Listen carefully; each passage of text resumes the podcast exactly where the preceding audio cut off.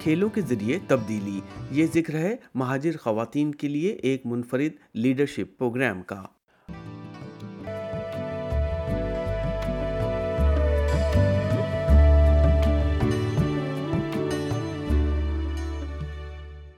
Afghani Australian باشندوں اور نئے آنے والے پناہ گزینوں نے آسٹریلیا میں اپنی نوعیت کے ایک منفرد پروگرام میں حصہ لیا ہے، جو خواتین کو کھیلوں کے ذریعے اپنی کمیونٹیز میں تبدیلی لانے میں مدد دے رہا ہے۔ اسپورٹس لیڈرشپ انیشیٹو کے نام سے شروع کیے جانے والے اس پروگرام کا مقصد مثبت تبدیلی لانا ہے۔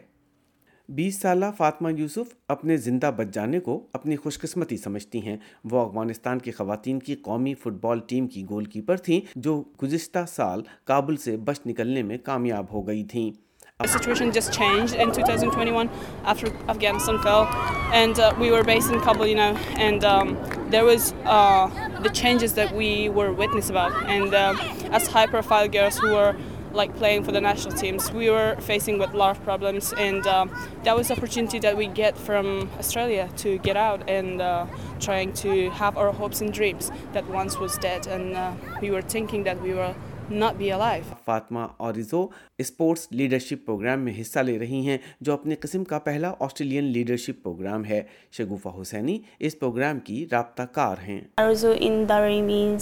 Arzu um, wishes and dreams, and that's what we want the girls that come here to do. Um, any goals they have, the dreams that they have, whether it's related to their jobs, the career paths they want to follow, or it could be related to the football community here in Australia.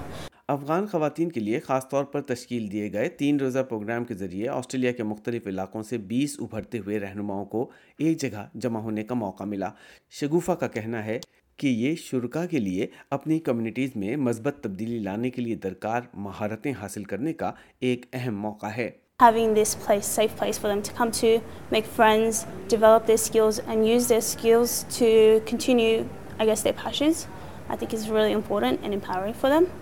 Us program کی میزبانی football united اور youth development programme کا creating chances group کر رہا ہے۔ اس کا مقصد کھیل کو ایک دوسرے سے ربط میں لانے میں مدد دینے کے لیے استعمال کرنا ہے۔ مزید خواتین کو لیڈر بننے میں یہ پروگرام مدد دے رہا ہے۔ اس بارے میں فاطمہ بتاتی ہیں۔ We will be the leaders for tomorrow, for the future.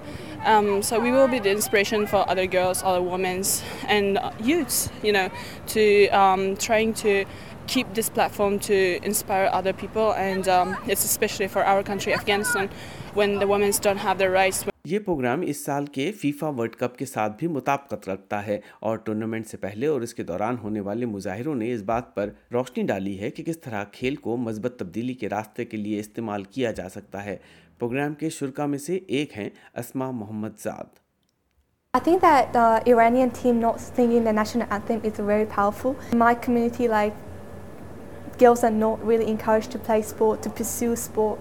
So I think that having that um, program کی شریک اسما مرزا کہتی ہیں کہ یہ اپنے آپ کو منوانے کا بھی ایک نادر موقع ہے۔